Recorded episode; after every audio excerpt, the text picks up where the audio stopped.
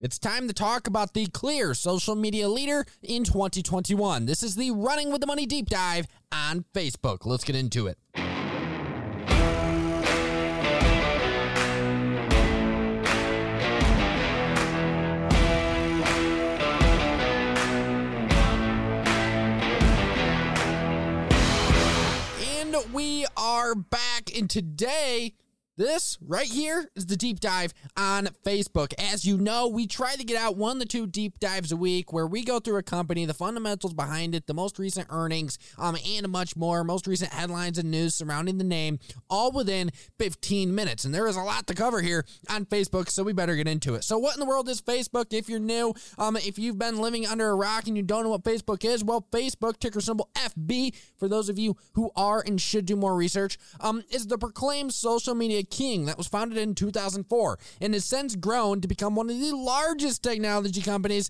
in the world, boasting over 2.8 billion monthly active users as of the second quarter, but a continual drive for advancement. That's right, this company is still advancing even after we're nearing 20 years, just a few more years until we get there. This company, after many, many years, continues to advance its technology and roll out new technology and expand in the new spaces. Now, prior to digging into Facebook, it's only right to address the company's current standing and leadership, both on the users and ad spend fronts. Now, according to eMarketer, Facebook will end the year hitting $50 billion in U.S. ad revenue. That's a roughly 23.8% of total U.S. digital ad spend for the year of 2021. So they have nearly a quarter of U.S. digital ad spend. That's insane. Now, furthermore, the company has been experiencing U.S. ad revenue deceleration for years. In fact, it has been decelerating continually for the past few years, but the company still maintains over 10 million different advertisers and more users than any other U.S. social media conglomerate, absolutely killing the game. Now, with a combination of platforms and products such as Messenger, Instagram, WhatsApp, Oculus, Workplace, Portal, Novi, the new crypto wallet that Facebook is releasing, and so much more, Facebook's user base continues to expand significantly, with MAUs expanding more than 9 quarters in a row. Now, breaking down Facebook's revenue streams, the company clearly relies on advertising. While the company has been expanding into the world of VR, e-commerce, cryptocurrencies, and now the metaverse, which is a big topic we're going to talk about, 98% of Facebook's revenue was a direct result of advertising throughout 2020. So a huge portion, in fact, the gigantic portion of Facebook's revenue coming from advertising revenue streams. Now, making up the remaining 2% of revenue throughout 2020 was the Oculus and Portal segments, and they're expanding somewhat on that Oculus segment there, that VR, going into the world of the metaverse, and that is going to be included. Now, in essence, Facebook's business model is very simple. The company allows users to use their tools for no cost while allowing companies to advertise to those users through a vast multitude of platforms. Now, sifting through Facebook's stock price, according to Trefis, 8 Trefis data, 93.8% of the stock price is based on the company's core advertising segment. Now, 1.7% of the stock price is based on payments, fees, and Oculus, while the remaining 4.5% is based on Facebook's cash and or net of debt. Now, Facebook is led by founder, chairman, and CEO Mark Zuckerberg, who founded Facebook while attending Harvard in 2004. Smart dude. Now, since then, Zuckerberg has led the company through thick or thin. For instance, the latest scandals and the scandals that have continued and plagued the company for years, building it into the over $900 billion company it is today. Now, throughout his time leading Facebook, Zuckerberg has built a leadership team boasting a wealth of wisdom with prior experience from the likes of Google, Zynga, Mozilla, and even multiple presidential administrations. Now, in recent news, Facebook has encountered what you could call a dump truck load of negative headlines, policy pressure, and technology challenges. Throughout the course of recent months, documents have been leaked, and whistleblowers have made themselves known, even in front of the Senate and House. I mean, holy smokes, in front of the federal government? Now, accusing the company of putting profits over the health of users. But Facebook struck back. While the media backlash has been staunch, the company itself has been resilient. In fact, publishing an internal report recently showing that hate speech prevalence dropped by nearly 50% throughout the previous 3 quarters. But In the meantime, it wasn't even that prevalent in the first place. In fact, the company noted that their community standards enforcement report showed that hate speech was prevalent in only 0.05% of content viewed, which represented a double-digit decline, 50% decline. So it was actually, hate speech was only prevalent in just 1% of that content viewed. Holy Toledo. I mean, it really wasn't that prevalent in the first place. Now, Facebook went on to address the recent pressure after citing its most recent data, saying, quote, data pulled from leaked documents is being used to create a narrative that the technology we use to fight hate speech is inadequate and that we deliberately misrepresent our progress. The company goes on to say in their statement, what these documents demonstrate is that our integrity work is a multi-year journey. While we will never be perfect, our teams continually work to develop our systems, identify issues, and build solutions, Guy Rosen, VP of Integrity, said. Now, simply based on the data they showed, that in essence, hate speech was only prevalent in 0.05% of content viewed, and that's a 50% decline in the past 3 quarters. I would think that the company, just looking at the sheer data, is doing pretty well when it comes to getting this horrible content off of their platform. Now, shifting into the rest of Facebook, if you would like to see that full press release, go to runningwiththemoney.com. You can get this full breakdown, and the link to that full press release is within the breakdown. Now, on the technology front, we have these woes with the new Apple iOS. Facebook most recently moved to the downside on Snapchat earnings. We saw that after our reaction when Snap reported earnings. It absolutely got hammered, and today it continues to get hammered, and we'll talk about that. But the original trigger, the downside in the past few weeks was not only those scandals, but those Snapchat earnings and the implied implications of the iOS change over at Apple. Now, months ago, throughout the rollout of Apple's new iOS, the company made privacy changes, setting new privacy controls in limiting what digital advertisers could track. In fact, the most significant feature highlighted was the new pop-up Apple note that it would serve all customers when using apps. And this pop-up would say or ask them if they would like to allow cross-tracking by these individual apps, such as Instagram, Facebook, Snapchat. And that is according to Reuters. Now, social media conglomerates, they didn't really like this because they know a lot of people will opt out of that data tracking and how it would affect their data collecting and how it would affect their tracking ability to better target for advertisers. So you saw a lot of social media names move to the downside. Well, those the iOS changes, they had big effects when it came to Snapchat. You take a look at Q4, and Snap missed on revenue and average revenue per user. And this is what CEO of Snapchat, Evan Spiegel, had to say when they reported earnings. They said, whoa, our advertising business was disrupted by changes to iOS ad tracking that were broadly rolled out by Apple in June and July. So Evan Spiegel directly calling out the Apple iOS change, resulting in some earnings issues, some earnings miss, some earnings deceleration.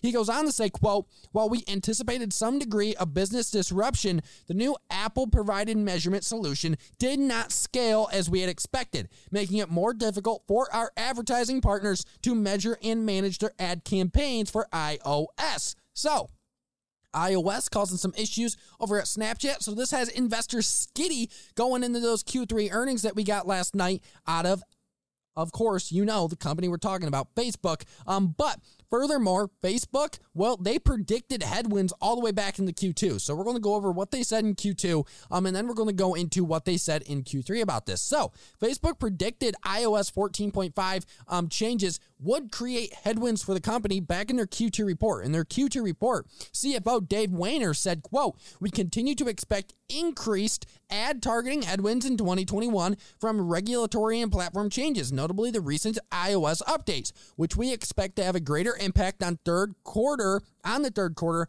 compared to the second quarter. They go on basically to say that, yeah, you could see earnings effects from this iOS change, and sure enough, we did. We have Facebook come out, and they actually saw some revenue issues. The company said, looking forward, that those Q4 revenues are going to come in around $31.5 to $34 billion, and that analysts were projecting $34.8 billion. And in essence, Facebook said, yeah, this guidance, this disappointing guidance, we would have actually grown sequentially over Q2 to Q3. But due to these iOS changes and these ad targeting headwinds, we're really not going to hit those targets. So Facebook saying, heck yeah, these iOS changes are affecting earnings and the company, and they are affecting revenue in many aspects. Now, on a positive note, Facebook continues to expand into what we call the metaverse and cryptocurrency world. Just last week, they announced that big plan to hire over 10,000 employees across the EU in order to help build the metaverse. And the company noted that they were excited for the future, saying, quote, Facebook is at the start of a journey to help build the next computing platform, working with others. We're developing what is often referred to as the metaverse, a new phase of interconnected virtual experiences using technologies like virtual and augmented reality, management noted. And once again, if you want the link to this press release, go to the article on runningwiththemoney.com, and the link is within the article. You can get the full press release link. Now, in reference to Facebook's metaverse push, according to The Verge, on October 19th, the company, well, they could be planning a major rebranding. That is one of the rumors swirling around Facebook right now. And sources say that this could be announced in days or weeks. This is according to The Verge. The rebranding announcement could come as soon as this Connect conference that Facebook hosts on October 28th. So keep your eyes out for that here in the next few days. And you can once again get the link to The Verge article on the rebranding or rumored rebranding within the article on runningwiththemoney.com. Now, finally, last week, we also saw Facebook created a partnership with Coinbase, ticker symbol COIN, a leading cryptocurrency marketplace. Now, the partnership will solidify Coinbase as Facebook's crypto custody partner for Novi, which is, well, Facebook's push into the crypto world. Go check that out. And once again, the link to an article fully explaining Novi and the Coinbase partnership all the way in depth, you can get through runningwiththemoney.com. Go to the article under the analysis tab for Facebook, and you will find all the links to all the articles cited that go much more in the depth on these smaller topics. Now, digging into the numbers, Facebook in the Q3 report last night, they came in and delivered an EPS of $3.22 that beat the EPS consensus estimate of $3.19, and it shows 18.82% year-over-year growth in EPS. Now, we shift into revenues, and Facebook delivered $0.1 billion in total revenue throughout the second quarter, representing 35% growth year over year. Now, do know, Q3 2020 revenue totaled $21.470 billion. Now, we sift through revenue, and still the bulk of that revenue was digital ad spend. $28.276 billion was advertising, while $734 million was a result of other revenue streams. So year over year, you saw that advertising segment expand by 33%, and you saw the revenues for that other revenue segments expand by 195%. Shifting in the margins, operating margin declined year over year, landing at 36% instead of 37% in the previous Q3 of 2020. And then you look at net income, and that jumped by 17% year over year in Q3, bringing total net income to $9.194 billion. And that is up from that Q3 2020 level of $7.846 billion.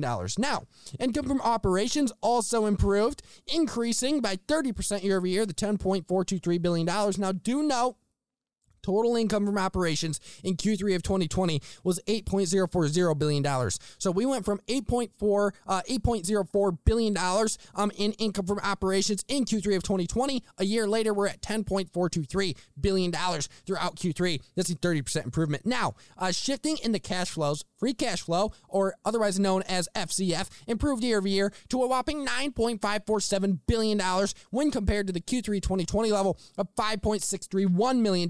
So solid stuff there, big time improvements when it comes to free cash flow as well, and that is $5.631 billion. I apologize, not million. Now, exploring user metrics, Facebook reported 1.93 billion daily active users, DAUs, that's 6% growth year over year. With MAUs, they reported 2.91 billion. That is up 6% year over year as well. You take a look at family daily active people, otherwise known as DAPS, DAPS, and you see that went up by 11% year over year, the 2.81 billion. And you also saw MAPS, which is monthly active people, increased by 12% year over year to $3.58 billion.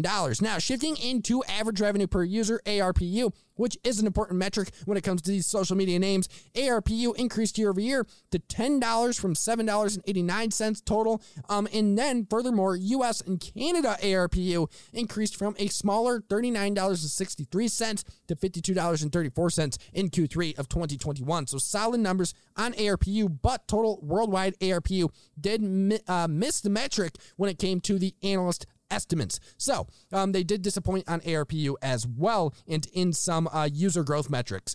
So, you know, analysts were disappointed about that. The market was a bit disappointed about some of the more minimal growth when it came to DAUs, MAUs, DApps, and MAPs.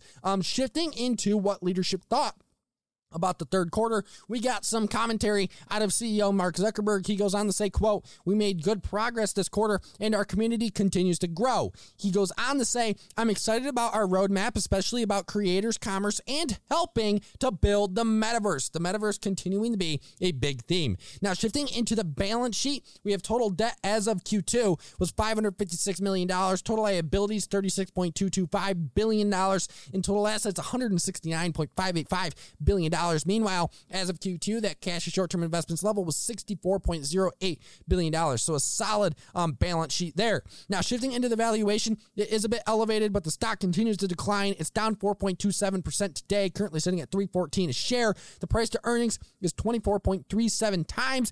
Forward price to earnings of 20.56 times, a price to sales of 9.3 times, a price to book of 6.7 times, and a price to free cash flow of 30.34 times.